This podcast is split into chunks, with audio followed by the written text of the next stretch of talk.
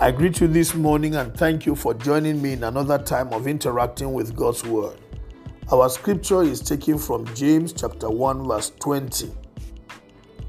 Human anger does not produce the righteousness that God desires.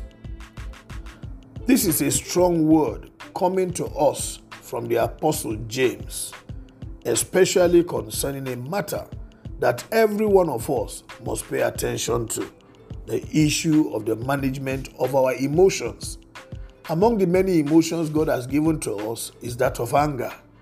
When people do things or say things against us, we get irritated, we get hurt, and we are angry. James says the human anger does not allow the righteousness of God to show forth from amongst us the kind of righteousness that God desires cannot be demonstrated when we allow anger to overtake us. Therefore, whatever will hinder you from being the kind of person God wants you to be, whatever will not allow the righteousness of God that is in you to show forth, you must contend with it. Remember, Christ in you is the righteousness of God. That means if you allow anger to hinder the righteousness of God from being seen through you, that means you have hindered people from seeing Christ in you. And that is certainly not what you are supposed to do or be because you are supposed to be the carrier of Jesus Christ. His light is supposed to shine through you everywhere you go. He calls you a city that is set upon a hill that cannot be hidden. Therefore, everywhere you go, people must see Jesus in you. And Jesus is known to be a righteous one. So you must show forth his righteousness in your word, in your response to people's behavior, whether positively or negatively. You cannot allow their behavior to make you also misbehave.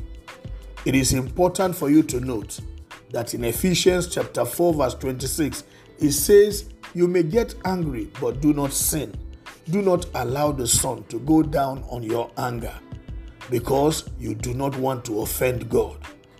It is important for you to know that as long as you are in this world, interacting with people, people are going to do things against you one way or the other. Sometimes they do it consciously to hurt you, sometimes they do it by mistake, but you will still get hurt.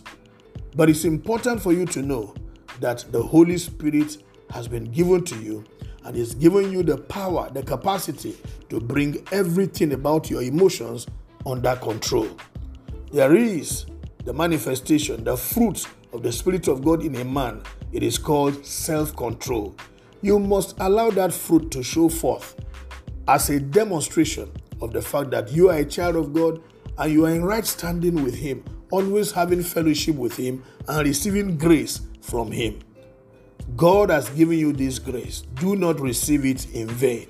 Put it to use, and the Holy Spirit will help you to put your anger and all of your emotions under control, that they may all bring glory and honor to Him and make you a blessing to everybody around you. God bless you. Have a wonderful day. My name is Amos Kunat, Pastor, New Estate Baptist Church, Lagos.